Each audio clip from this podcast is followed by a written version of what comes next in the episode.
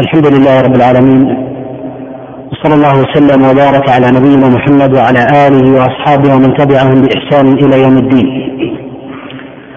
أما بعد فإن الله سبحانه وتعالى قد خلق الإنسان على إحسن تقويم وجعل له السمع والبصر وجعل له الفؤاد وجعل كل ذلك مسؤولا عنه يوم القيامة. ومن نظر إلى خلقه الذي أمره الله عز وجل بأن يتفكر فيه وجد عجبا من عظيم خلق الله عز وجل وحسن صنعه وتمام إبداع الله عز وجل للإنسان. ولذلك قال الله سبحانه وتعالى وفي أنفسكم أفلا تبصرون. السمع والبصر هما أعظم الحواس التي خلق الله عز وجل الإنسان عليه. ومن أعظم نعم الله سبحانه وتعالى السمع والبصر. ولذلك يقول الله جل وعلا في كتابه العظيم إنا خلقنا الإنسان من نطفة أمشاج نبتليه فجعلناه سميعا بصيرا. من نظر إلى هذه الآية وتأملها ببصر نافذ وجد فيها من المعاني العظيمة من تقديم السمع على البصر. وذلك أنه من أعظم النعم التي يستوعب فيها الإنسان دين الله جل وعلا ويدرك فيها تشريعه. ولذلك ذكر الله سبحانه وتعالى السمع والبصر في تسعة عشر موضعا من كتابه الكريم. وقدم السمع على البصر في سبعة عشر موضعا. مما يدل على مكانة السمع وجلالة قدره. وعظم نعمته على سائر النعم التي يوهبها يوهبها الإنسان. ولذلك من لطائف تقديم السمع على البصر في كلام الله سبحانه وتعالى ما ذكره أهل الطب أن سمع الإنسان يتكون تكون تكوينا تاما قبل البصر. وهذا تظهر الحكمة فيه من تقديم السمع على البصر. وذلك أن الإنسان بسمعه يكون من أهل التكليف بالجملة وينفذ إلى قلبه وعقله الأحكام الشرعية والتكاليف. ولذلك فإن الأعمى أقل الناس ضررا في دينه وأحسن الناس عاقبة يوم القيامة من أهل الأضرار في الحواس. وأسعد الناس في دينه بالنسبة لمن فقد السمع. ومن فقد السمع فإنه أقلهما ضررا في دنياه وأحسنهما عاقبة في أخراه. وذلك أنه بالسمع يفقه التشريع ويكون من أهل التكليف والامتثال ولذلك كان السمع بالمقام المحمود في خلقة الإنسان. ولذلك يقول الله جل وعلا في كتابه العظيم الحمد لله فاطر السماوات والأرض جاعل الملائكة رسلا أولي أجنحة مثنى وثلاث ورباع يزيد في الخلق ما يشاء. قال ابن جرير الطبري في تفسيره عند قول الله سبحانه وتعالى يزيد في الخلق ما يشاء قال هو حسن الصوت مما يتلذذ به الإنسان من جميل القول. ولذلك امتدح الله سبحانه وتعالى المنطق وحسن المقال باعتبار وصوله إلى المسامع. فلا يمدح القول إلا لأنه مسموع. ولذلك امتدح الله عز وجل القول وذم المنكر من القول واستنكر الله سبحانه وتعالى صوت الحميس إن أنكر الأصوات لصوت الحميس مما يدل على أن ثمة أصوات حسنة تتشنف بها الأسماع وتتلذذ بها. ولذلك كان من فطرة الإنسان أن يتلذذ بالصوت الحسن الجميل. وهذا من الطباع التي لا ينكرها أحد. فإن الطفل فإن الطفل يأنس بصوت حسن يتلذذ به. وكذلك كما أنه في بني آدم فإنه في البهائم فإن الراحلة إنما تشد في مسيرها إذا كان صاحبها من أهل الحداء الحسن وهذا معلوم. ولذلك يقول ابن علي كنت أمشي مع الإمام الشافعي عليه رحمة الله فسمعنا صوتا فملنا إليه فقال أن يطربك هذا؟ قلت لا. قال ما لك إنه حسن. ولذلك أمر الله سبحانه وتعالى على لسان نبيه عليه الصلاة والسلام بتحسين الصوت بالقرآن. فقال النبي عليه الصلاة والسلام ليس منا من لم يتغنى بالقرآن. وقال عليه الصلاة والسلام كما في الصحيح ما أذن الله لنبي ما أذن الله لشيء إذنه لنبي يتغنى بالقرآن يجهر به. وقوله عليه الصلاة والسلام زينوا القرآن بأصواتكم. ولذلك اتفق العلماء قاطبة أن تحسين الصوت بالقرآن من المستحبات بل قال بعضهم بوجوبه لظاهر قوله عليه الصلاة والسلام ليس منا من لم يتغنى بالقرآن. فذهب جماهير العلماء ممن, ممن نص على تأويل هذا الخبر أن المراد بالتغني هنا تحسين الصوت قال الإمام الشافعي فيما رواه عنه الربيع المراد بذلك تحزين تحزين الصوت بالقراءة. قال ابن عيينة وصوبه في وجه أبو عبيد القاسم بن سلام أن المراد بذلك الاستغناء بالقرآن عن غيره من المعاني وكلها لها وجها في لغة العرب. والأظهر أن المراد بذلك تحسين الصوت. وظاهره يعظمه قوله عليه الصلاة والسلام زينوا القرآن بأصواتكم.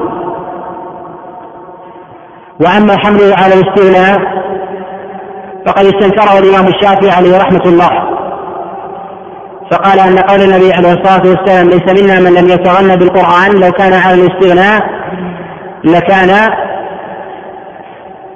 يقول ليس منا من لم يتغانى.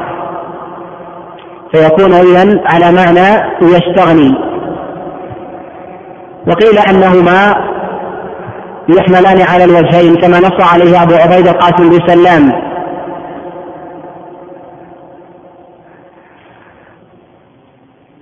ولذلك استدل بعضهم بقول الآشا كنت امرأ زمنا بالعراق لطيف المناخ كثير التغني أي التغني عن الغير الاستغناء عن الغير وعدم الحاجة إليه ولا زال العرب في الجاهلية والإسلام يستحبون الشعر وإنشاده وحتى أصحاب رسول الله صلى الله عليه وسلم ويتلذذون بذلك.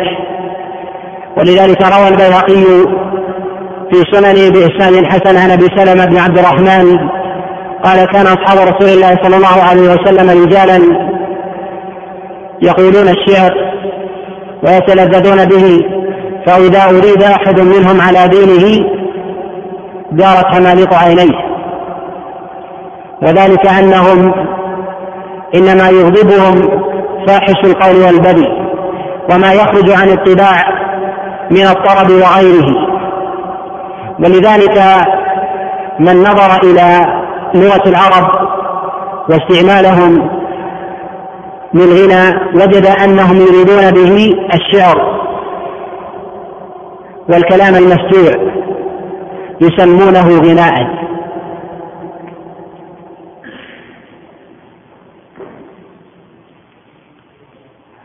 ولذلك يقول حميد بن ثور عجبت لها أن يكون غناؤها فصيحا ولم ولم يصبح بمنطقها سماء. وذلك أن الغناء هو ما خرج من الفم مجردا ولا يلحق به غيره. فإن خرج به فإن خرج مع المنطق وسمع غيره من آلات اللهو وغيره لم يكن من الغناء ولذلك يسمى الحدى والشعر والكلام المسموع كله من الغنى. ولذلك في قوله عليه الصلاة والسلام ليس منا من لم يتغنى بالقرآن. وفي قوله ما أذن الله لشيء أذنه لنبي يتغنى بالقرآن. أي يحسن صوته به. وجل القرآن وجل القرآن مسجوع. ولذلك دخل في هذا الباب.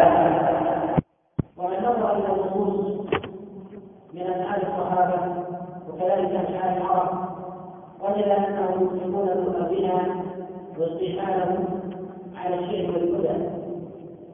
حتى استشكل على كثير من المتأخرين وظنوا أن ما يطلق من أقوال من المراد به المنهج السلام للمتاخرين وهذا غايه الجهل وسوء الفهم فإن هذا لم يكن عندهم مطلقا ولذلك قطع رسول الله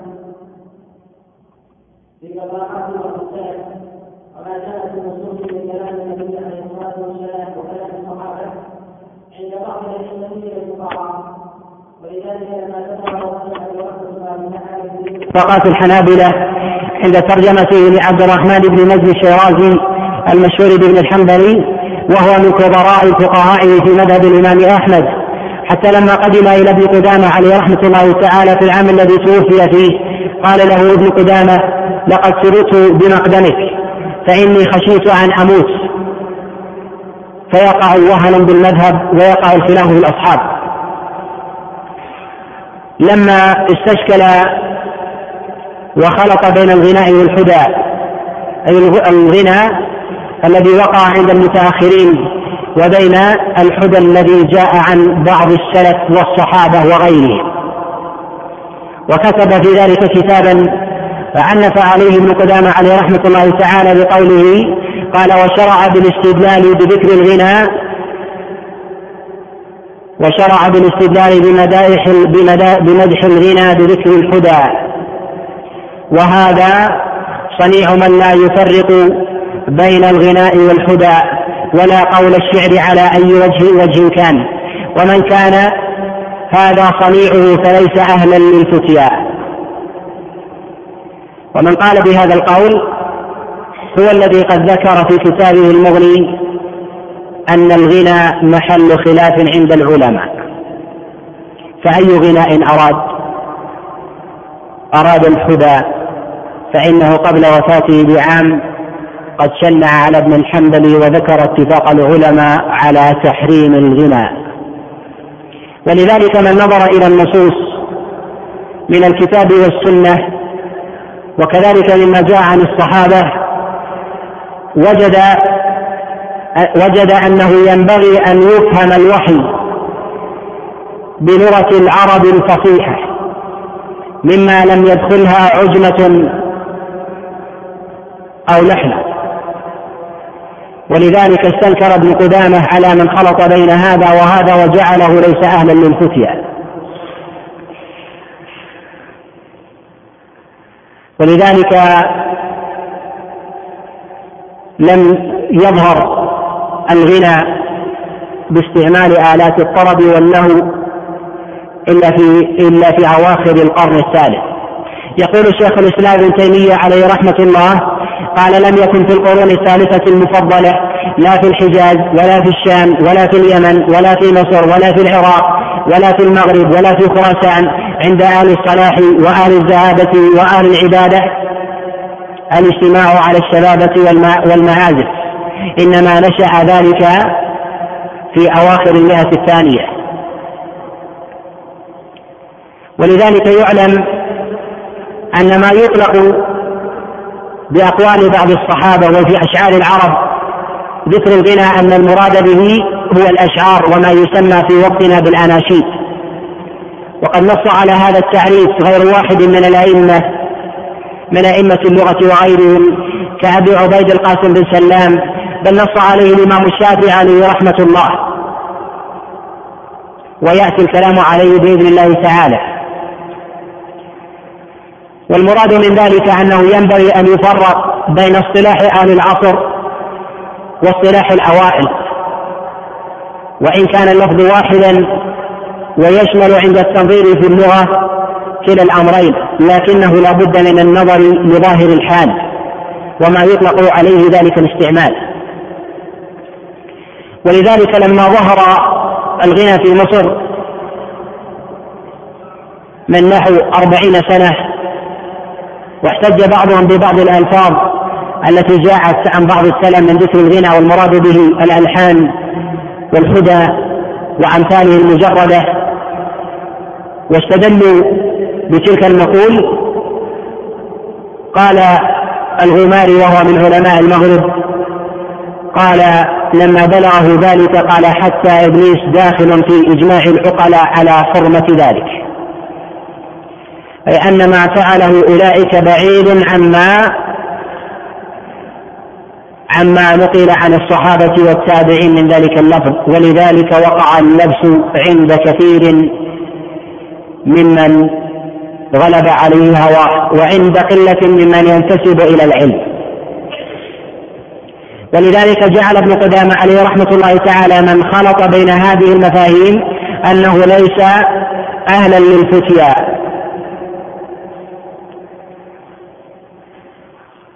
ومن نظر إلى الأدلة من الكتاب والسنة وجد أن الله سبحانه وتعالى قد نص في غير ما آية على حرمة الغنى واللهو. وقد جاءت في ذلك آيات كثيرة ولذلك صيانة للقلب وحماية له من مداخل الشيطان حرمه الله سبحانه وتعالى على عباده بمكة. وهذا يدل على عظم خطر الغنى وأثره على العباد. ولذلك أنزل الله عز وجل تحريمه في سورة النجم. وفي سورة لقمان وكلها سور مكية. يقول الله سبحانه وتعالى في كتابه العظيم ومن الناس من يشتري له الحديث ليضل عن سبيل الله. وهذا في سورة لقمان وهي سورة مكية. من نظر إلى تأويل السلف من الصحابة وغيرهم وجد أن ثمة اتفاق على أن على أنه داخل من جملة المعاني التي تأتي على هذه الآية الغنى وأطبق تفسير الصحابة مما ورد في هذه الآية على تفسيره لذلك يقول الحاكم في مستدركه في أوائل كتابه التفسير قال وتفسير السحاب المدرك للوحي هو عند الشيخين يعني البخاري ومسلم كالحديث المسند. وقال في موضع آخر أنه في حكم المرفوع. قد روى ابن جرير الطبري والبياقي في سننه وغيرهم.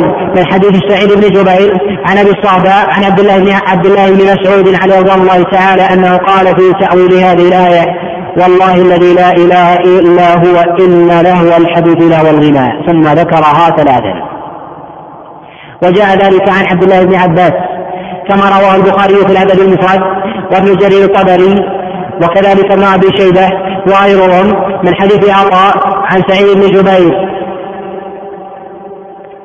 عن عبد الله بن عباس وثمة وجه آخر من حديث عطاء عن عكرمة عن عبد الله بن عباس أنه قال إنه الغنى وروي تأويل ذلك عن جابر بن عبد الله كما رواه ابن جرير الطبري من حديث قابوس بن ابي ربيع عن ابي عن جابر بن عبد الله أنه قال هو الغنى وكذلك رواه ابن جرير الطبري من حديث ورقة عن ابن أبي نجيح عن مجاهد بن جابر أنه قال هو الغنى. وروي تفسير ذلك انه الغنى عن جماعة متضافرين عن جماعة متضافرين من السلف من المفسرين وغيرهم. فقد روي تفسير ذلك عن مكحول وعن عكرمة وعن ميمون بن مهران وعن عمرو بن شعيب وعن علي بن بدينة وعن سعيد بن جبير وعن قتادة بن دعمة السدوسي وغيرهم. كلهم قالوا أنه الغناء وقال الله سبحانه وتعالى في سورة النجم. قال أفمن هذا الحديث تعجبون وتضحكون ولا تبكون وأنتم سامدون السمود هو اللهو بالغناء كما جاء تفسيره عن عبد الله بن عباس كما رواه ابن جرير الطبري من حديث عكرمة عن عبد الله بن عباس قال السمود هو الغناء. وجاء تفسيره أيضا عن عكرمة مولى عبد الله بن عباس. كما رواه ابن جرير الطبري من حديث سفيان بن عيينة عن ابن أبي نجيح عن عكرمه أنه قال السمود هو الغناء في لغة حمير أي لغة أهل اليمن. قال الله سبحانه وتعالى في كتابه العظيم مخاطبا ابليس عليه لعنه الله واستفزز من استطعت منهم بصوتك. قد جاء عن غير واحد من المفسرين من السلف أن المراد بصوت إبليس هو الغناء. فقد روى ابن جرير الطبري في تفسيره وابن أبي حاتم أيضا وابن المنذر كلهم في التفسير من حديث ليث بن سليم عن مجاهد بن جابر أنه قال أن صوت إبليس هو الغنى. وقد يستشكل على البعض الاستدلال بهذا الأثر وفي اسناده إلى ابن أبي سليم فيقال أن ليس ابن أبي سليم وإن كان ضعيفا بالاتفاق إلا أن روايته عن مجاهد بن جابر في التفسير خاصة في التفسير خاصة صحيحة. وذلك أن ليس بن أبي سليم ضعيف من قبل حفظه ولكنه يحدث عن عن مجاهد بن جابر من كتاب كما نص على ذلك ابن حبان في كتابه المجروحين. فقال ابن جريج وابن أبي نجيح وليس بن أبي سليم كلهم يروون عن مجاهد بن جبر. التفسير من طريق القاسم ابي بزة من كتابه عن مجاهد بن جبر. اذا فقد اؤتمن اؤتمن من جهة روايته من حفظه فإنه يروي من كتاب. ولذلك من ضعف هذا الأثر فقد وهم وغلط وليس له معرفة بمناهج الأئمة النقاد. وقال الله سبحانه وتعالى الذين لا يشهدون الزور وإذا مروا باللغو مروا كراما. قال بعض المفسرين أن المراد بالزور هنا هو الغنى. فقد روي ذلك عن مجاهد بن جر إمام أهل التفسير من التابعين كما رواه ابن جرير الطبري من حديث مروان بن محمد عن ابن أبي سليم عن مجاهد بن جابر أنه قال الزور هو الغنى. ومن نظر إلى توافق المفسرين من الصحابة والتابعين على ذم الغناء الفاحش واللهو وجد أن ذلك من شرائح السنة وظواهر الأدلة. ومن نظر إلى بعض المحرمات التي قد أطبق العلماء على تحريمها ووجد قلة من النصوص الواردة في السنة. وجد أن قلة النصوص إنما كان في أجل أن ذلك من المسلمات. ولذلك حينما دخلت العجمة والبعد عن مصطلحات السلف استشكل كثيرا من الناس ما ورد عن السلف من هذا من هذا التفسير وما جاء عن بعضهم من ذكر الغنى والمراد بذلك الشعر والخدع وجعلوا ذلك من المتضادات. وهذا لا شك أنه من البعد عن لغة العرب وعدم الفهم. وقد جاء في النهي عن الغنى والمعازف أحاديث كثيرة عن رسول الله صلى الله عليه وسلم. نذكر ما صح منها منها ما رواه الإمام البخاري عليه رحمة الله تعالى في الصحيح. فقال قال هشام عمار حدثنا صدقة بن خالد قال حدثنا عبد الرحمن عبد الرحمن بن يزيد بن جابر. قال حدثنا عطية بن قيس عن عبد الرحمن بن غنم قال حدثني أبو مالك أو أبو عامر. فوالله ما كذبني أنه سمع رسول الله صلى الله عليه وسلم يقول ليأتين أقوام من أمتي يستحلون الخمر يستحلون الحرى والحرير والخمر والمعازف.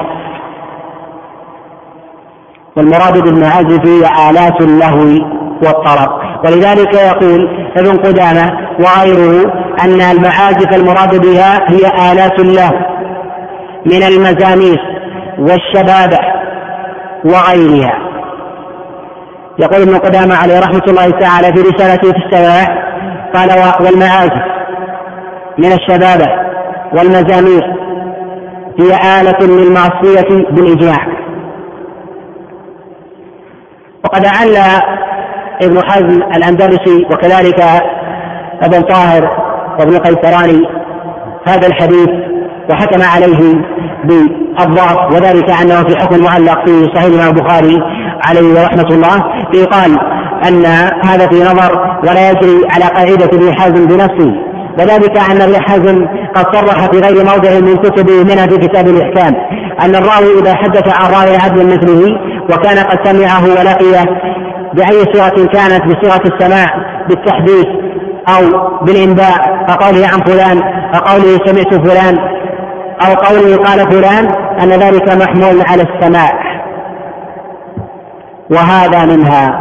إضافة إلى ذلك أن هشام العمار هو من شيوخ الإمام البخاري وقوله قال لا يرد إلا إن كان البخاري من أهل التدليس وليس كذلك.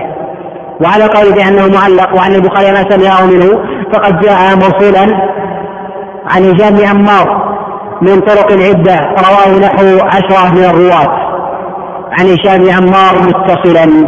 فقد رواه أبو ذر راوية صحيح البخاري.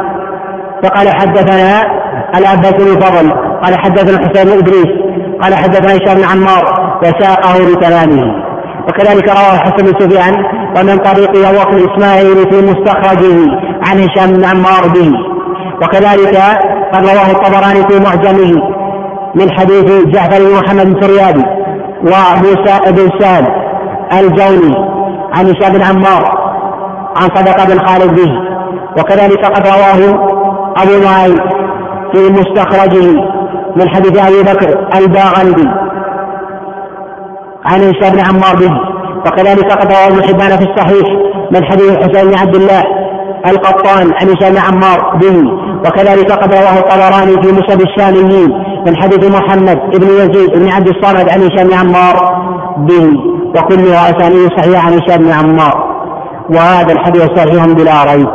وأما من اعله بصدقة ابن خالد فإنه قد تابعه ابن بكر عند أبي داود في سننه عن عبد الرحمن بن يزيد بن جابر عن عطية بن قيس عن عبد الرحمن بن غادر عن أبي مالك أو أبي عامر.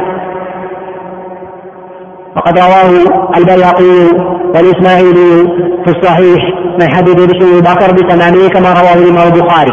وإن كان أبو داود عليه رحمة الله تعالى قد رواه في سننه مختصرا إلا أنه بتمامه وتمام سياقه قد جاء عند البيهقي وعند ابي بكر الاسماعيلي بذكر المعازف. وقد أعله ابن حزم أيضا بالاضطراب في إسناده وذلك أن الراوي قال حدثني أبو بكر قال حدثني أبو مالك وأبو عامر الأشعري قال ولم يضبط اسمه ما يدل على أنه مجهول قال فهو مردود ومنهج حزم الأندلسي لا يقبل مجاهيل لا يقبل بما لم يسمى من الصحابة. وهذا قول مردود ولا حجة به ولا يعلم أحدا من المعتبرين من أئمة النقاش من رد مجاهيل الصحابة بأنهم مقبولون قاطبة. ولذلك قال البيقي عليه رحمة الله تعالى حينما أخرج حديث داود بن عبد الله الأودي عن حميد بن عبد الرحمن الحميري عن رجل من أصحاب رسول الله صلى الله عليه وسلم في قوله عليه الصلاة والسلام أنه أن النبي عليه الصلاة والسلام نهى أن يغتسل الرجل بفضل المرأة. قال البيهقي عليه رحمة الله تعالى هذا في حكم المرسل وهو جيد. ولا زال العلماء قاطبة يحتجون بمجاهيل الصحابة وكيف وقد سموا وعرفوا. فأبو مالك الأشعري صحابي مشهور والصواب أن الإسناد إليه وأن الوهم من عطية بن قيس من عطية بن قيس. ولذلك أخرج الحديث الإمام أحمد في مسنده وابن أبي شيبة في مصنفه والبخاري في التاريخ الكبير من حديث مالك بن أبي مريم. عن عبد الرحمن بن غنم عن أبي مالك الأشعري عن رسول الله صلى الله عليه وسلم أنه قال لا يشربن أناس من أمتي. الخمر يسمونها بغير اسمها. يضرب على رؤوسهم بالمعازف. و جزم بذلك الإمام البخاري عليه رحمة الله تعالى كما في الصحيح وقال إنما يعرف عن أبي مالك الأشعري. أي من غير من غير شك وهو الصواب. وعلى كل فرد ابن حزم الأندلسي هذا الحديث بجلاله الصحابي وعدم الجزم به ليس في محله. وابن حزم الأندلسي رغم جلالته وفضله وعلمه وحفظه وسعة إدراكه إلا أنه كثير الوهم والغلط في الرواة. ولذلك يرد من الأحاديث الصحيحة وحكم بالوضع على بعض الأحاديث في الصحيحين. وله رسالة ذكر فيها حديثين وجعلهما وجعلهما موضوعين وحكم عليهما بالكذب عن رسول الله صلى الله عليه وسلم وهما في الصحيحين.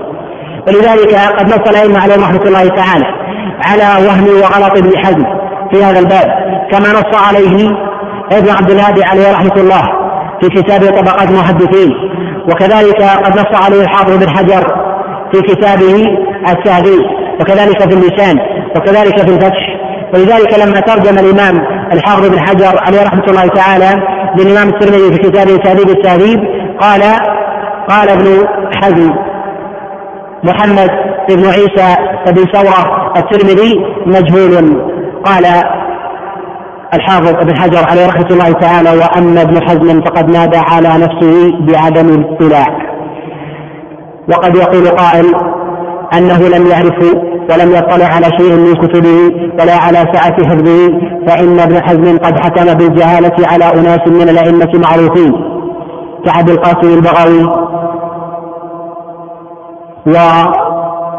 وابن العباس الأصم وغيره ولذلك من قاعدة ابن حزم الأندلسي عليه رحمة الله أن من لم يعرف بداهة يحكم عليه بالجهالة. وقد حكم على رواة الكفر وقد تتبعها بعض الأئمة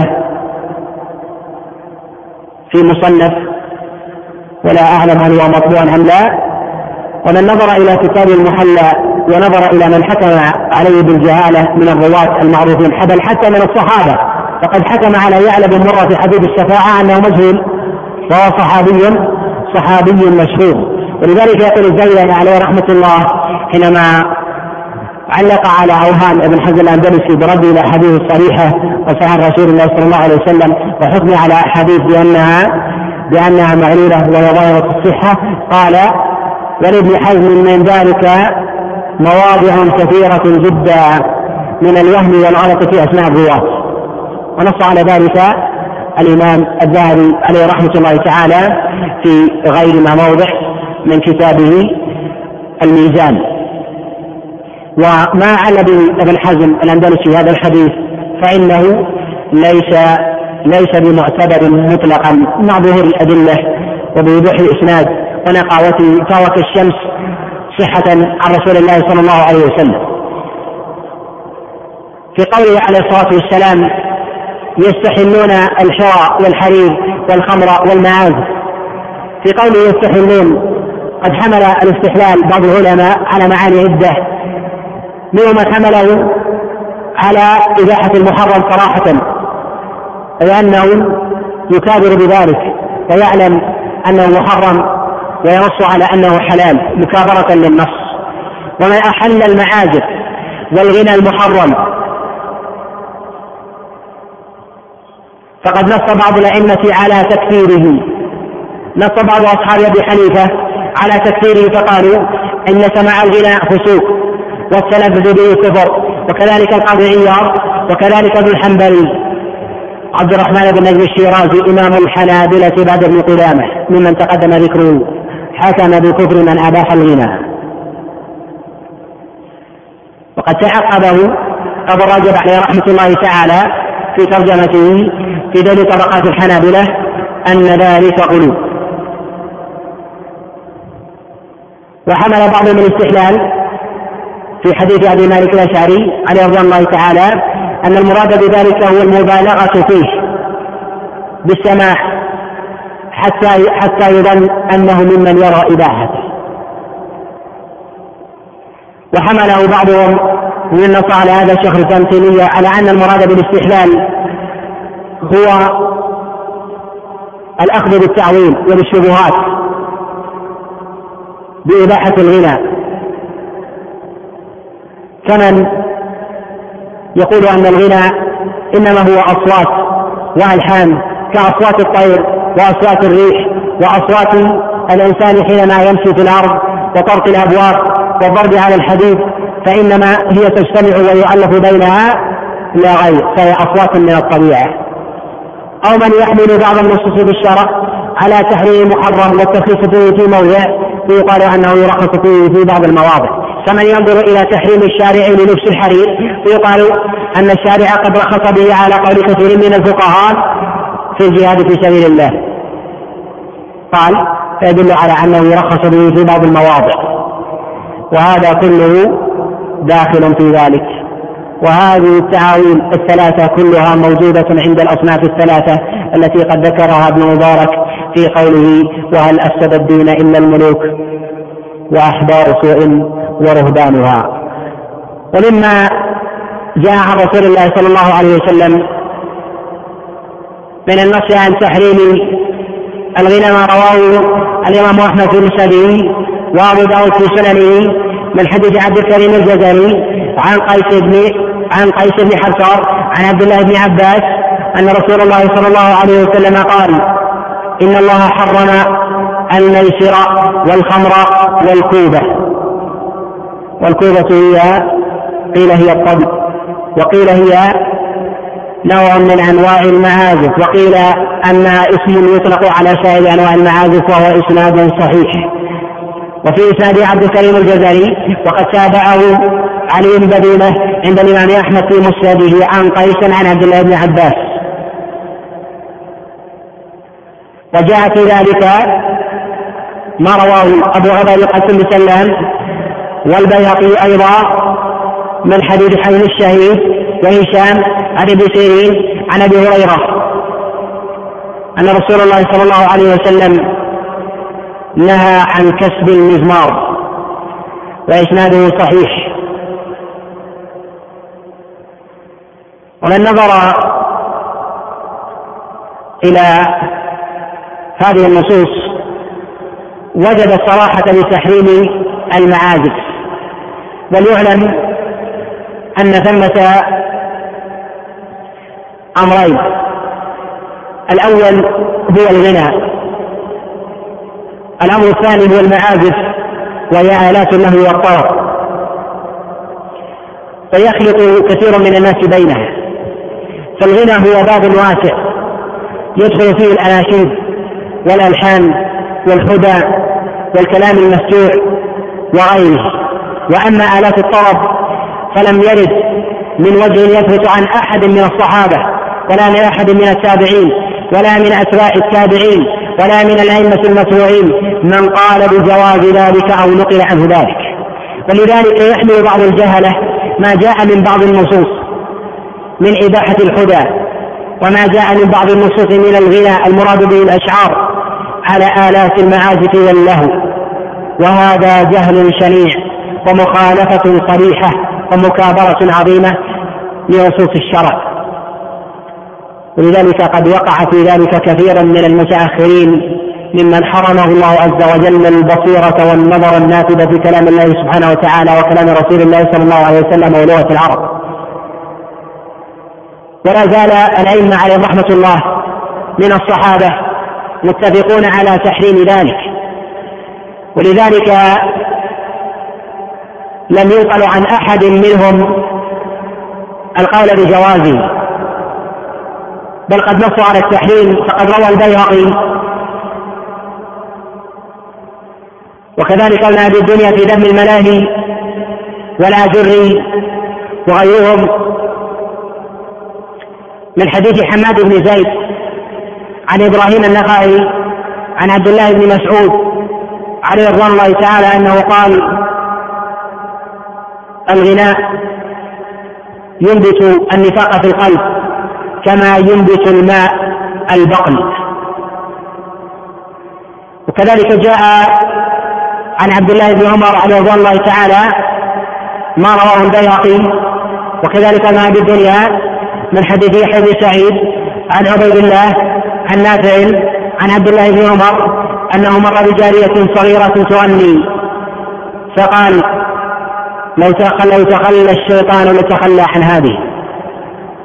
وكذلك روي عن عائشة عليه رضي الله تعالى ما رواه البيهقي في سنن من حديث بكير الأشد عن أم علقمة مولات عائشة عليه رضي الله تعالى أنها قالت أن بنت أن بنت أخي عائشة ختنا خفضنا فتعلمنا فقيل لعائشة لو جئنا بأحد يليهن فقالت لا بأس ائتوا بالمغني فلان فجيء به.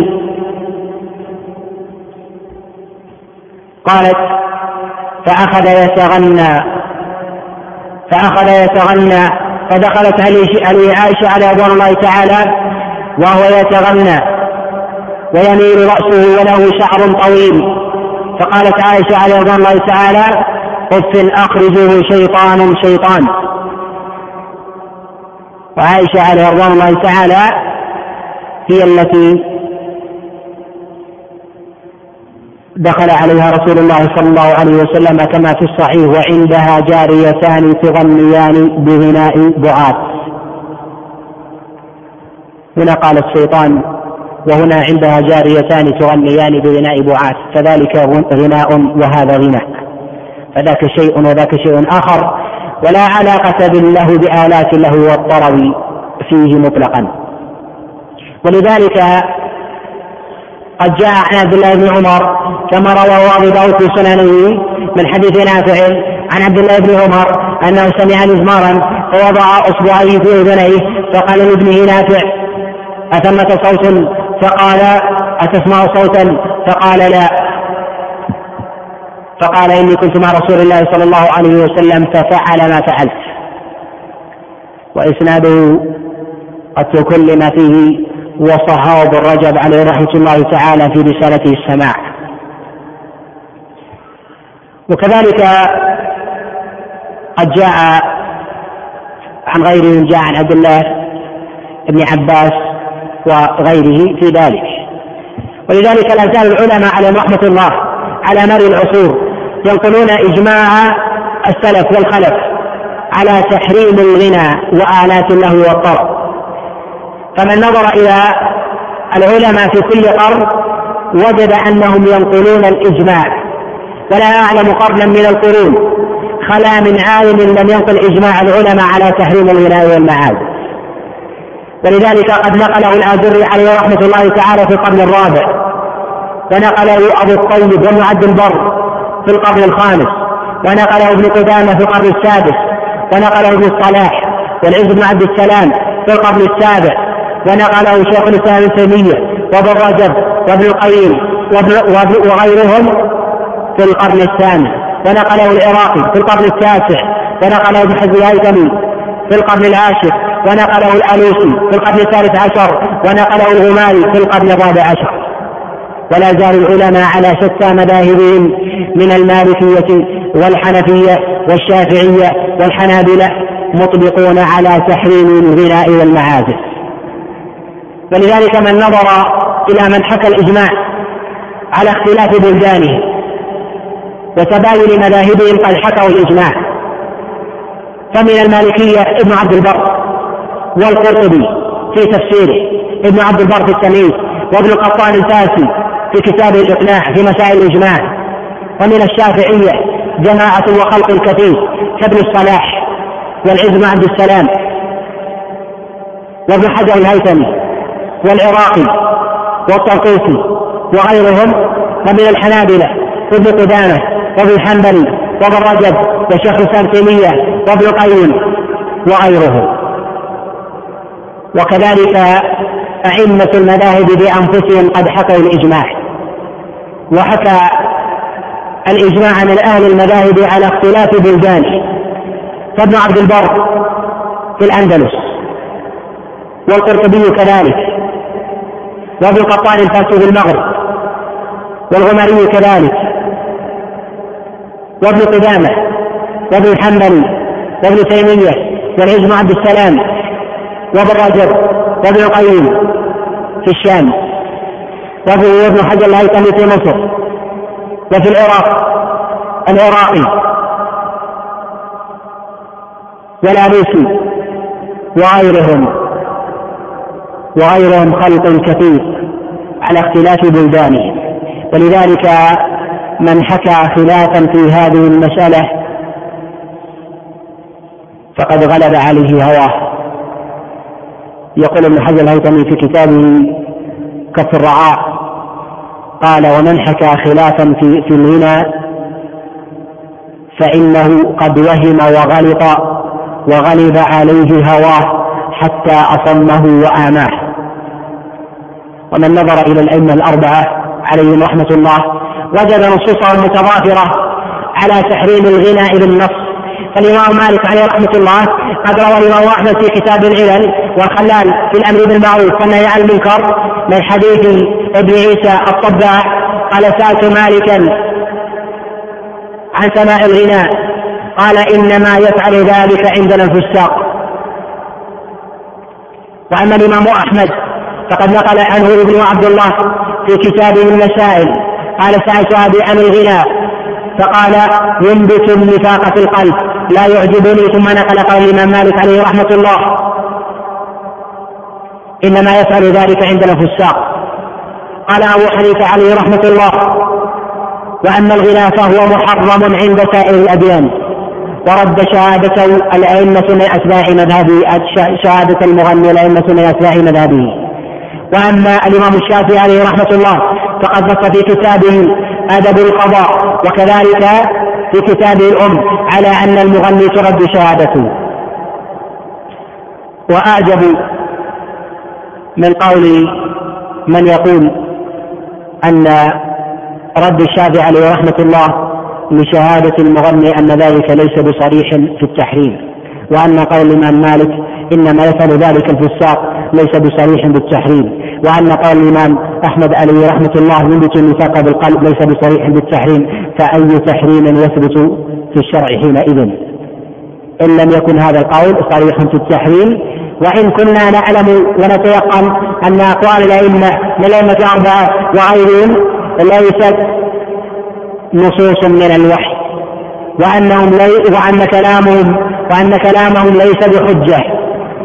وأنه بحاجة أن يحتج له إلى أن يحتج به.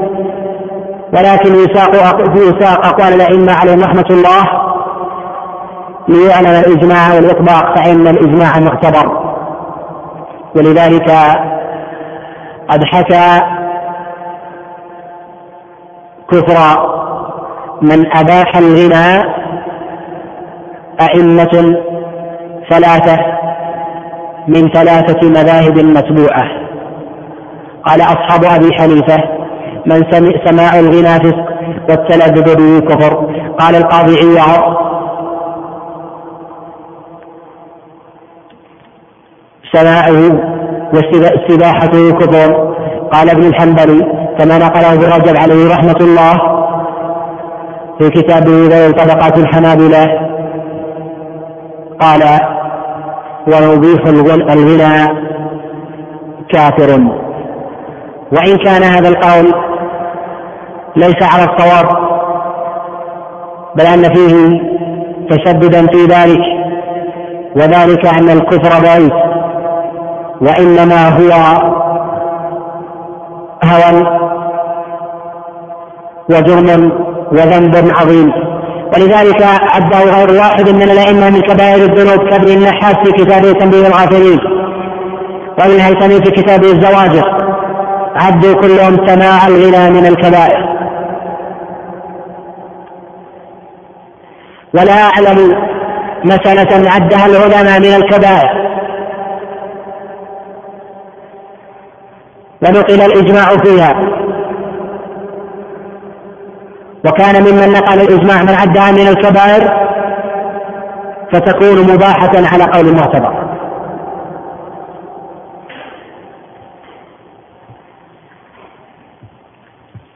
ومن نظر إلى كلام بعض المتأخرين ممن يتكلم على مسائل الغنى وكذلك المعازف من الموسيقى وغيرها ويستدل ويستدل على إباحتها بما جاء عن بعض السلف من بعض الأئمة من من أنهم كانوا يستمعون الغنى ونحو ذلك. مما ورد عن أهل المدينة. فإنه قد اشتهر عنه السماع في ذلك القمت فالمراد بالسماع هو الهدى والألحان والأناشيد. وليس المراد بذلك المعازف إطلاقا. ولذلك ينقل العلماء عليهم رحمة الله تعالى أن السماع هو مذهب أهل الحجاز. فأي سماع أرادوا؟ أرادوا السماع الذي قد أطبق عليه الناس الآن في وقتنا عامة من التساهل بالسماع والأناشيد وغيرها. ولذلك سئل الإمام مالك عليه رحمة الله عن الغنى فقال إنما يفعل ذلك الفساق عندنا. ولذلك سئل الإمام الإمام الشافعي عليه رحمة الله كما سأل يونس قال سألت الإمام الشافعي عن السماع الذي أراده أهل المدينة. قال الإمام الشافعي عليه رحمة الله وهذا نقل نفيس عنه. يقول الإمام الشافعي لا أعلم أحدا من أهل المدينة كره السماع إلا ما كان على الأوصاف. وأما ما كان من إنشاد الشعر والحدى وذكر المرابع فإنه مباح. إذا المراد المراد بذلك كله لا يخرج عن الكلام. ويوهم كثير من النقلة على أن المراد بالسماع عند أهل المدينة أن المراد بذلك هو المعازف وآلات الطرب. وهذا جهل شنيع. ما قال بذلك أحد معتبر ولذلك يقول ابن الحجر الهيثمي في كتاب كف الرعاء يقول لم يحفظ عن أحد ولم يروى عن أحد من الصحابة ولا من التابعين ولا من الأئمة المجتهدين من قال بإباحة المعازف ولذلك موه كثيرا ممن صنف في إباحة اللهو والغنى أن أدخلوا عن هوى أو شبهة مسألة المعازف والموسيقى فيها ولا علاقة لها فيها. وقد نظرت في المصنفات التي صنفت في هذا الباب فرأيت أن من ذكر الموسيقى فيها أنه لا دليل في كتابه كله على شيء من ذلك وأنه يستدل في بعض ببعض الألفاظ التي جاء فيها ذكر الغنى وذلك لا يعدو كونه شعرا وخداء فمن نظر إلى أشعار العرب وقواميس اللغة وجد ذلك ظاهرا. ولذلك يستدلون ببعض الأحاديث التي جاءت عن رسول الله صلى الله عليه وسلم منها ما جاء في الصحيح من حديث عائشة عليه رضي الله تعالى أنها قالت دخل عليه النبي عليه الصلاة والسلام وعندي جاريتان تغنيان غناء أبواب. فدخل أبو بكر الصديق عليه رضوان الله تعالى فقال المزمار الشيطاني عند رسول الله صلى الله عليه وسلم. فقال النبي عليه الصلاة والسلام دعهما. مغنيتان تغنيان. المراد بالغناء هو الحدى وهذا معلوم ولا ريب فيه ولم يخالف في ذلك أحد من أهل اللغة وإنما خالف فيه من جاء الاصطلاح ممن تأخر. فيقال اولا أن ذلك ليس فيه استدلال فليس ثمة آلة له لا مزمار ولا قول ولا غيرها. والأمر الثاني أن رسول الله صلى الله عليه وسلم كان سامعا لم يكن مستمعا ومعلوم أن ثمة فرق بين السماع والاستماع. فالسماع هو أن ينفذ إلى سمع الإنسان شيء من غير اختياره ومن غير إنصات. ولذلك يقال أن الله عز وجل قد حرم الغيبة والنميمة وحرم الاستماع إليها والجلوس عند من يخوض في كلام الله في كلام الله عز وجل استهزاء. وقد ينفذ إلى مسامعه شيء من الحرام فلا يأثم بذلك. وهذا نظير المحرم حينما يكون بإحرامه ويأتي إليه من رائحة الطيب مما لا يتعمد فيه شما ولا يلحق في ملابسه فليس عليه شيء. ويقول ابن قدامة عليه رحمة الله ومن لا يفرق بين السماع والاستماع فإن ذلك جاهل وليس أهلا للفتيا ولذلك يخلط كثيرا من الناس بين هذا وهذا. ولذلك أورد بعضهم ما جاء عن عبد الله بن عمر عليه الله تعالى ويأتي الكلام على وضع إصبعيه في أذنيه حينما سمع مزمارا ويأتي الكلام عليه بإذن الله عز وجل. فسمع عائشة عليه رضي الله تعالى المغنيتين التي تغني تغنيان عند عائشة بغناء دعاة ليس المراد بذلك هو المعازف على الإطلاق.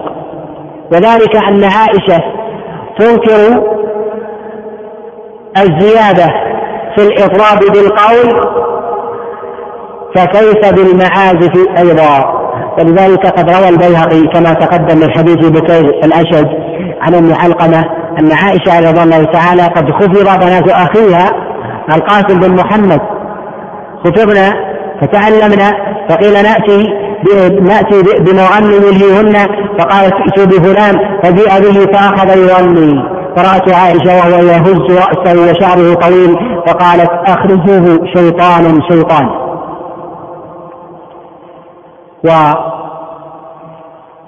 وبعضهم يستدل أيضا بما جاء في الصحيح حديث عائشة رضي الله تعالى أنها قالت أن رسول الله صلى الله عليه وسلم لا يسترني وأنا أنظر إلى زفن الحبشة في المسجد.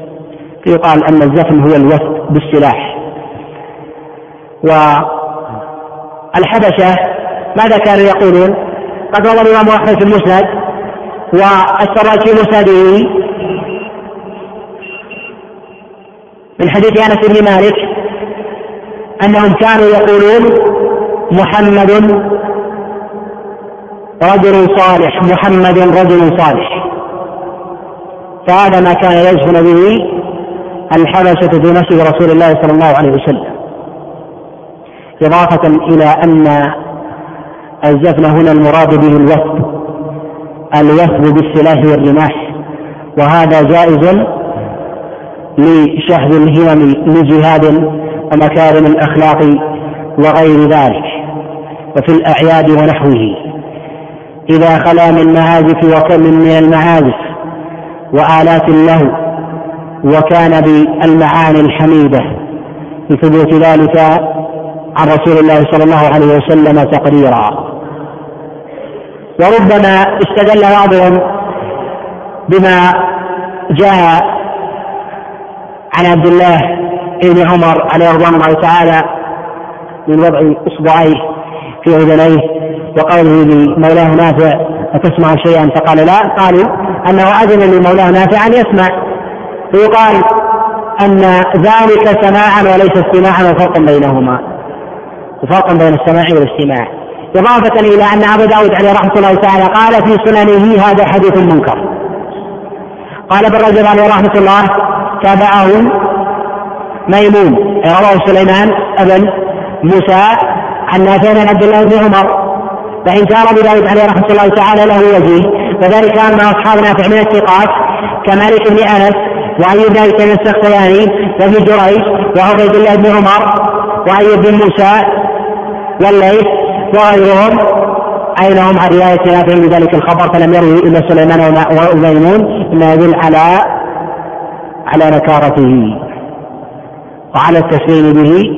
فإن عبد الله بن عمر عليه رضوان الله تعالى هو الذي قال عن تلك الجارية لو ترك الشيطان لترك هذه. يعني الجارية لما مر بها وهي تغني.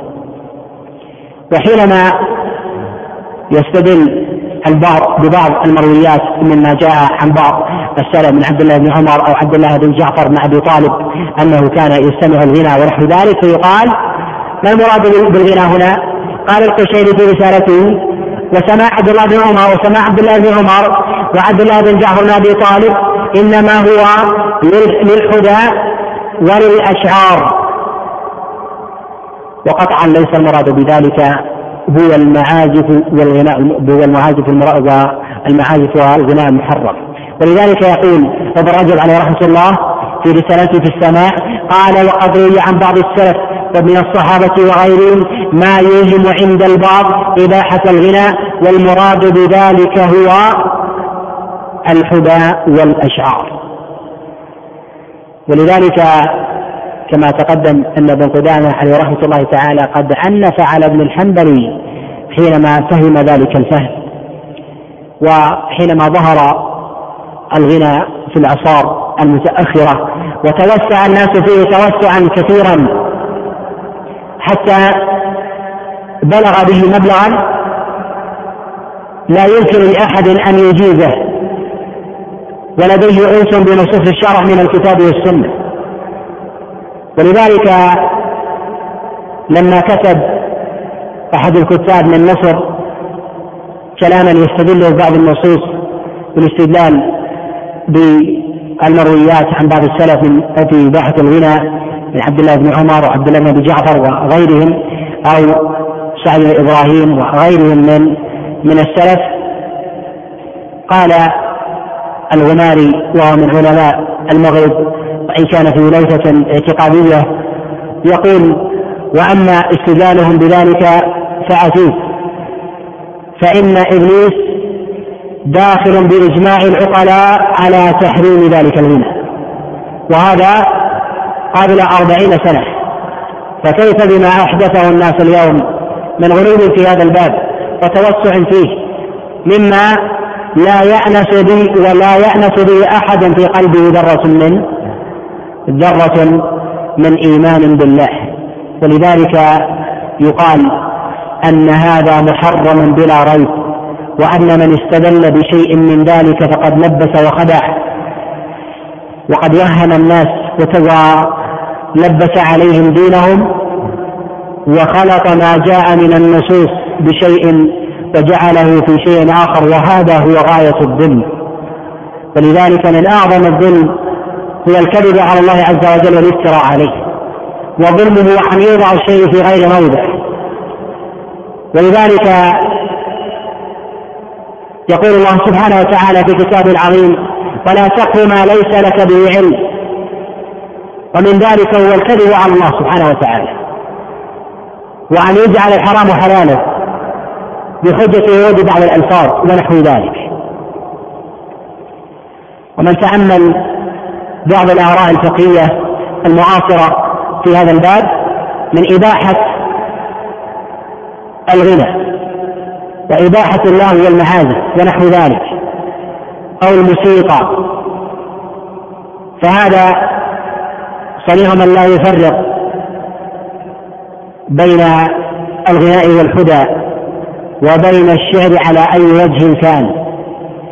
ولذلك من قال بهذا القول قد قال به إمام إمام مذهب الإمام إمام مذهب الحنابلة في عصر ابن قدامة عليه رحمة الله قال ومن لا يفرق بين الغناء والهدى وبين الشعر على أي وجه كان وبين السماع والاستماع فإنه ليس بأهل للفتيان ولذلك حينما علق على ابن الحنبل حينما دخل في هذا الباب والتبس عليه ذلك قال ويغلب على الظن أن ذلك ليس بخاف عليه. وذلك أنه قد استدل للغنى بالهدى وبنصوصه. فإنه لما ضاقت عليه ممادح الغنى مال إلى ما يقاربه وهو الهدى قال فإن الأقرع فإن الأقرع يفتخر بجنة ابن عمه. وابن الحمقاء يذكر خالته إذا عيد بأمه. وهذا ابن قدامة عليه رحمة الله الذي قد ذكر عنه بعض المعاصرين أنه قد ذكر في كتابه المغني أن الغنى مما يختلف فيه. وهذا كلامه لابن الحنبلي هو في العام الذي توفي فيه. ونزع الفتيا من ابن الحنبلي انه ليس بأهل الله لأنه قد خلط في هذا. فكيف يؤخذ قوله حينما نص في المغني أن الغنى مما يختلف فيه فأي غناء أراد؟ كلامه يفسره كلامه ويفسره كذلك لغة العرب الواردة في اشعارهم وفي لسان الشرع كلام النبي عليه الصلاة والسلام. وأما التغني والتطريب بكلام الله سبحانه وتعالى فقيل أن أول من صنع ذلك هو عبيد الله بن عمر. وقيل أنه أخذه عنه سعيد العلاف العباضي. كما نص على ذلك ابن منظور عليه رحمة الله. وأما المبالغة بالتلحين والتقريب لكلام الله سبحانه وتعالى فقد ذكر الخلاف في ابن رجب عليه رحمة الله تعالى في رسالته السماع وقال أن أكثر العلماء على منعه وذهب بعضهم إلى جوازه وهو مروي عن أبي حنيفة والإمام الشافعي عليه رحمة الله. ومنهم من حكى الإجماع كعب عبيد وقاسم بن سلام على المنع. وأما قراءة القرآن بالتلحين والإطراب وعلى المقامات مما يسميه أهل الألحان والأشعار مقامات فهو محل خلاف أيضا. قد نص على الخلاف ابن القيم عليه رحمة الله تعالى وكذلك ابن رجب الحنبلي وغيرهما ويقال أن التغني بالقرآن وتحسين الصوت مقصود شرعا. ما لم يخرج ذلك عن العادة. حتى وإن أطرد بقوله والدليل على ذلك أن النبي عليه الصلاة والسلام دخل على أبي موسى الأشعري فقال لقد أوتي هذا مزمار من مزامير أبي داود. قال أبو عثمان النهدي عليه رحمة الله وهو من كبار التابعين قد أدرك الخلفاء الراشدين الأربعة يقول قد دخلت دار أبي موسى. فما والله سمعت مزمارا ولا آلة ولا طنج ولا غيره أحسن من صوتي وهنا معلوم أن مبنى في المزامير للإطراب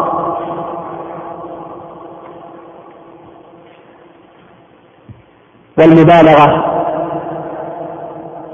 بالتلذذ وغير ذلك. فإن في قول أبي عثمان النهدي من ذلك أن فيها من الإطراب ما هو ألذ من ذلك كله. فيقال أن هذا يحمل على معنيين. المعنى الأول أن كلام الله سبحانه وتعالى يطيب القول على أي وجه كان وأنه لذ من ذلك كله. والمعنى الثاني أن المراد بذلك هو ذات الصوت وهذا هو الظاهر. وذلك أنه قد قصد قصد الصوت والتلحين به. وما قصد ذات, ذات المعاني فإن المعاني تسمع عند كل أحد. ولذلك خصها بدار أبي موسى. ومعلوم أن الصنج هو نوع من أنواع اللهو وقيل أنه هو دفتان من النحاس يضربان ببعض فيصدر صوتا مطربا. وكذلك المزامير هي يدخل فيها آه، آلات اللهو من الطبل أو الدف أو غيرها.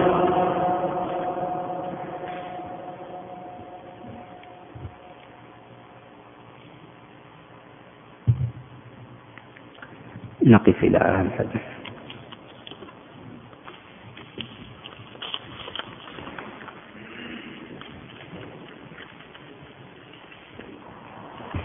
يقول نقلتم عن شيخ الإسلام تيمية عليه رحمة الله أنه يقول لم يكن الغنى معروف في القرون الثلاث الأولى.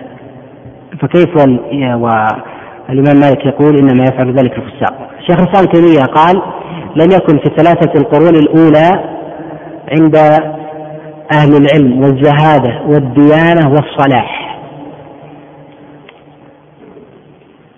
لا خلاف بين كلام الإمام مالك وما ينقله شيخ الإسلام تيمية. الغنى من الكبائر؟ لا شك أن أقل أحواله أنه من الصغائر بلا ريب وقد يصل إلى الكبائر إذا تضمن استهانة واستمرارا يقول ذكرت كتابا وسمت بين المصنف في نقد ابن حزم يظهر لي أنه ليس ليس مطبوعا. إنما ذكره الحافظ ابن حجر عليه رحمة الله.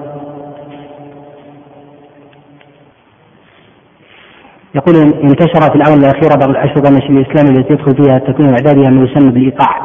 الإيقاعات قد ذكر الخوارزمي في في مصنف الله وذكر الصفات والإيقاعات هي أصوات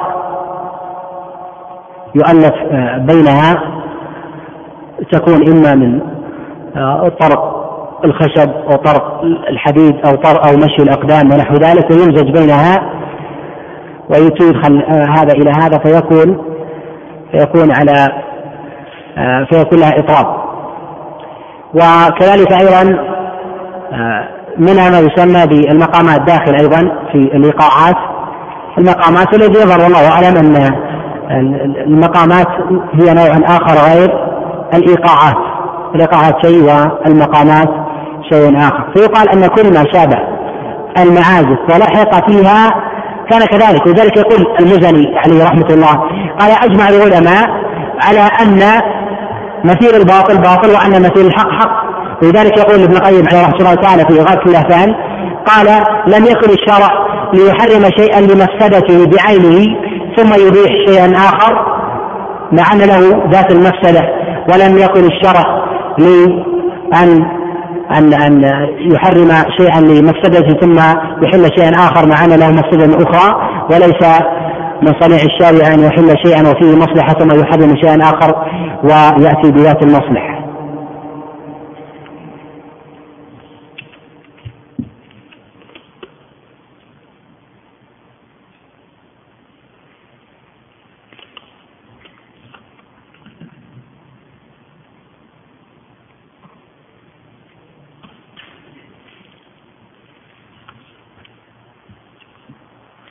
ما حكم الغنى إذا كان بدون آلات اللهو والطرب فقط كلمات غنى؟ الغنى هذا هو الذي يذكر في خلاف أهل المدينة مع غيرهم. هو الغنى وله أنواع.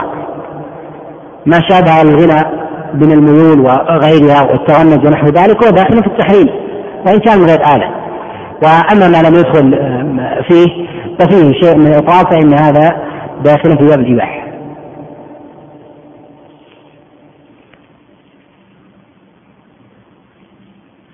يقول آه، ذكرت أن الغنى في اصطلاح المتقدمين هو الشعر والحدى. فكيف فسر الآيات بالغنى؟ هذا لا إشكال فيه. وذلك أن الغنى عندهم حتى في ذلك العصر هناك من يتخذه لصد عن سبيل الله ومنهم من يتخذه للحاجة للجهاد وفي السفر ونحو ذلك. ولذلك كانوا حينما يذهبون إلى إلى مكة في طريقهم إلى مكة كانوا يحدون الشعر. النبي عليه الصلاة والسلام كما في حديث عائشة في صحيح غيره لما زفت امرأة إلى زوجها من الأنصار فقالت عائشة فقال النبي عليه الصلاة والسلام أما اكن له فقالت لا. فقالت فقال النبي عليه الصلاة والسلام إن الأنصار يحبون الله. وكانوا حتى من الصحابة من إذا ذهب إلى إلى مكة يحدو يحدو في طريقها ولذلك يقول آه، الشاعر وبشرها دليلها يعني في حدى إلى طريق إلى مكة وبشرها دليلها وقال غدا ترينا الطلح والجبال. هناك مصنفات لبعض المعاصرين في هذا وقد أشار إليها أحد الإخوة في يسأل عنها، نعم هناك مصنفات وفي كل واد آه، بني سعد. في كل واد بني سعد. هنا رسالة يسأل عن الإخوة وقد أتى أحد الإخوة في كتاب يسأل عنه كثير من الإخوة سواء في هذه المحاضرة. الأسئلة أو الأسئلة في غيرها. وقد تحسبت أن أسأل عنه وهو كتاب مصنف لأحد المعاصرين اسمه الموسيقى والغنى في ميزان الإسلام. قرأت هذا الكتاب وتبين لي أن فيه كل شيء إلا إباحة إلا إباحة الموسيقى. وليس فيه دليل وإنما هو يحمل كلام ما جاء عن بعض السلف من ذكر الغنى ويخرجه ويحمله على الموسيقى وأشباهه. ولذلك قد وقع في كثير من آه، عدم الإنصاف والخلط وكذلك البعد عن اصطلاحات الأئمة عليهم رحمة الله. وإن كان يظهر في أول الأمر أنه يريد الإنصاف وأنه يريد الدليل من غير ميل لشيء آخر من من الأطراف ممن قال بالمنع أو غيره. و وكأنه يحتج في في البداية يقول اليوم لا يكاد يسلم بيت أو مكان في من الابتلاء بأصوات الغنى والموسيقى جميعا. روى أبو داود في سننه وكذلك النسائي في السنن وابن ماجه من حديث داود. ابن أبي هند عن سعيد عن أبي سلمة عن أبي هريرة أن رسول الله صلى الله عليه وسلم قال ليأتين على الناس زمان يأكلون الربا حتى من لم يأكله وصله من غباره هل يقال أن الربا حلال؟ وعموم البلوى هل يدل على أن ثمة الترخص؟ إذا هذا النص قاطع على أن النبي عليه الصلاة والسلام نص على أن عموم الشيء لا يدل على جوازه وأن العبرة بالنص.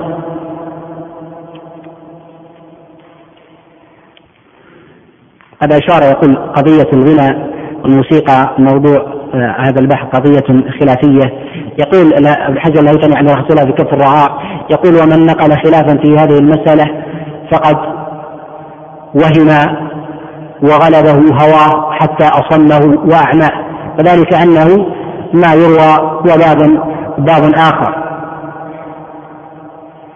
ثم يذكر هنا يقول أن لست مائلا إلى شيء من الأقاويل فلا أرجح شيئا دون آخر وإنما أريد الدليل. ثم بعد ذلك بصفحتين يقول بعد أن ذكر أنه يريد الإنصاف وأن هذه المسألة لا ينبغي أن يعنف فيها أحد على أحد يقول في بعد صفحتين من كلام في الصفحة الثالثة عشر يقول عادلا بقصد عن تلك المذاهب المتنطهة والآراء التي لا تقوم إلا على فكرة التأثيم والتجريم لما يقوم به عامة الناس. وهذا يدل على أنه أراد الإنصاف. وكذلك أيضا قد وقفت في بعض المواضع على بعد وعدم إنصاف.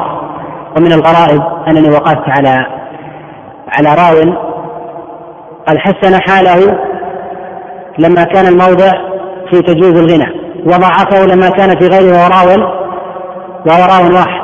وهذا من عجائب من عجائب الأمور. وهو علي بن زيد بن جدعان. قد حكم عليه حينما قال نقل خبرا بالجواز. قال هنا يقول وهذا لا علة له. غير ضعف علي بن زيد وابن جدعان انظروا العبارة فقد كان كثير الحديث لكنه سيء الحفظ وهو صديق في الأصل فمثله يعتبر بما يرويه. وقد خرج له مسلم في صحيحه في المتابعات وعلي بن زيد بن جدعان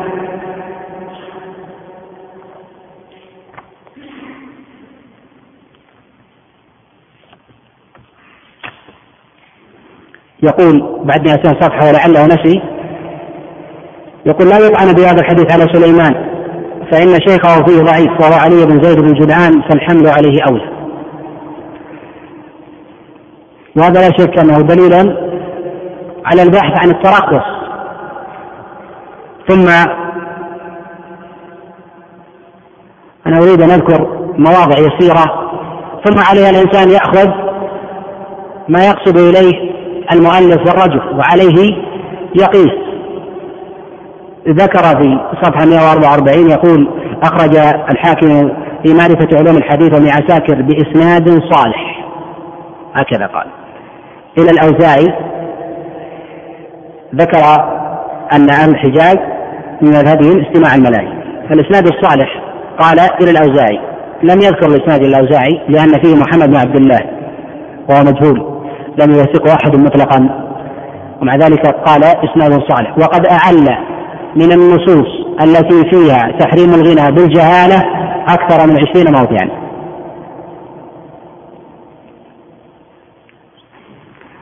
ثم قال في أهل المواضع قال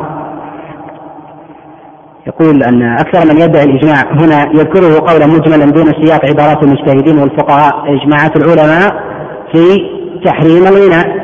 للنظر دون نظر دون دون آه، سياق عبارات المجتهدين والفقهاء للنظر في حقيقة دلالتها أو يخلط بين المختلفات في هذا الباب. فمنهم من جاءت عبارته في الغناء خاصة ومنهم من جاءت في بعض أنواع أنواع الآلات ومنهم من جاءت عبارته في بعض السماع الصوفية ومنهم من تكلم في غناء الفساق.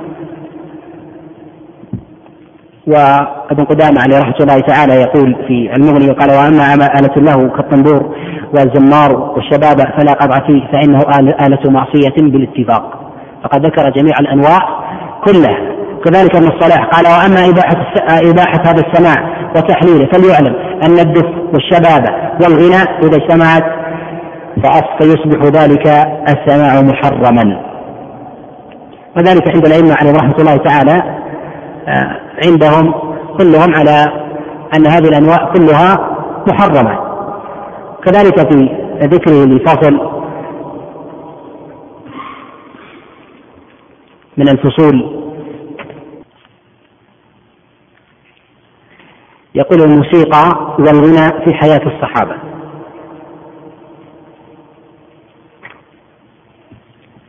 ثم أخذ يورد آثار وأحاديث.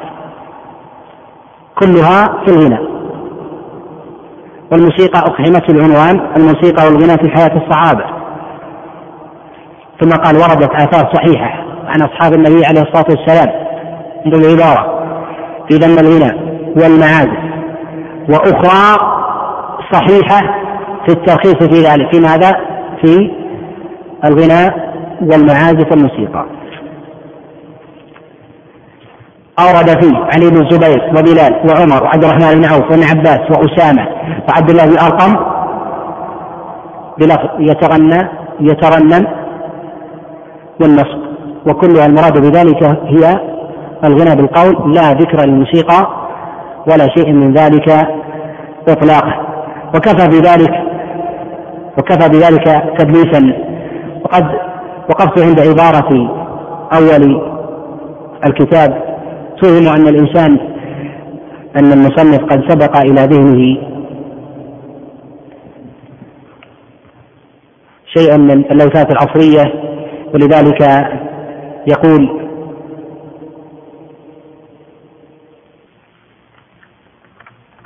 لا أحب الإطالة لكن فيما ذكرت من التناقضات والتلبيس ما فيه ما فيه كفاية. وهل يقال أن حديث أبي مالك الأشعري من علامات نبوته عليه الصلاة والسلام؟ نعم. أن قول النبي عليه الصلاة والسلام يأتي أقوام يستحلون الحراء والحرير والخمر والمعازف. هذا من علامات نبوته عليه الصلاة والسلام وليس بجديد. وكل ما حدث هذا من علامات نبوته عليه الصلاة والسلام.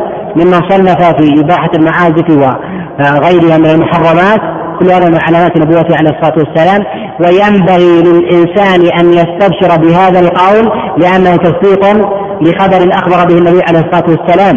ولذلك النبي عليه الصلاة والسلام حينما قال لعمار تقتلك الفئة الباقية.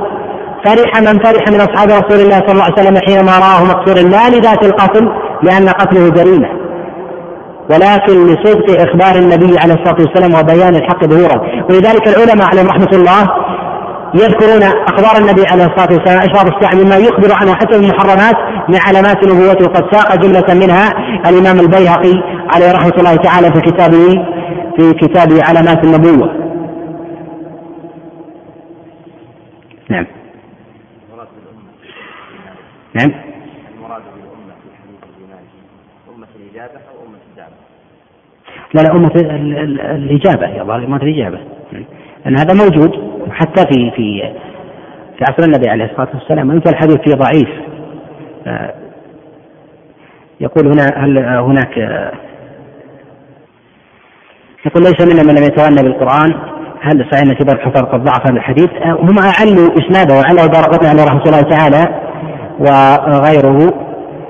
وذلك أن عاصم قد وهم فيه كما نص عليه الدار قطني وكذلك أبو حاتم وغيرهم. وصار صار أنه معلوم إسنادا لكن مثلا ثابت من وجه آخر.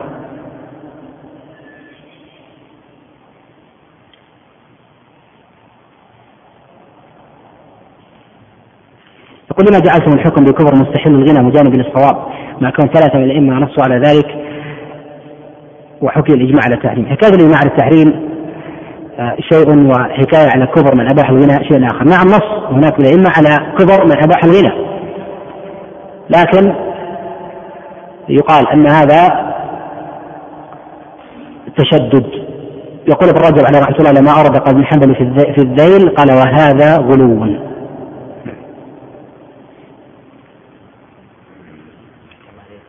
نعم.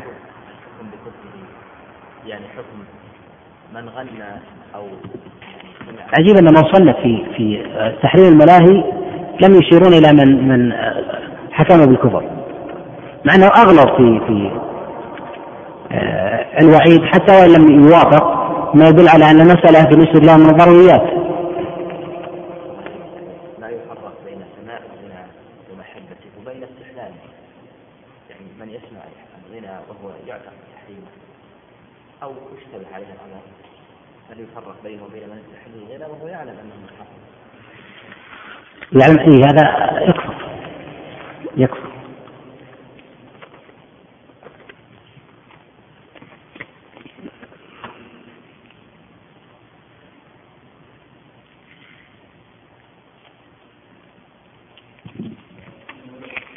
نعم.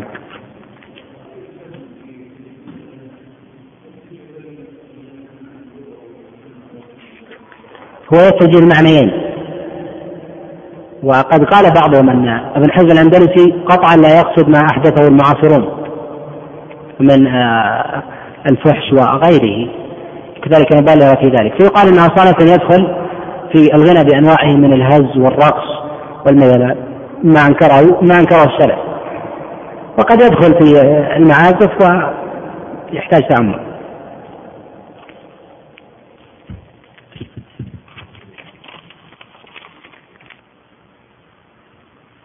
كلها أمثلة خارجة عن الدرس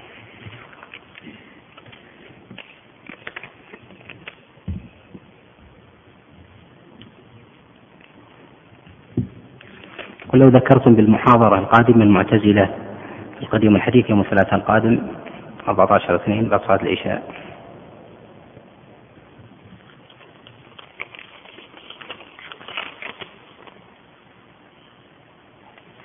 صلى الله وسلم وبارك على نبينا محمد.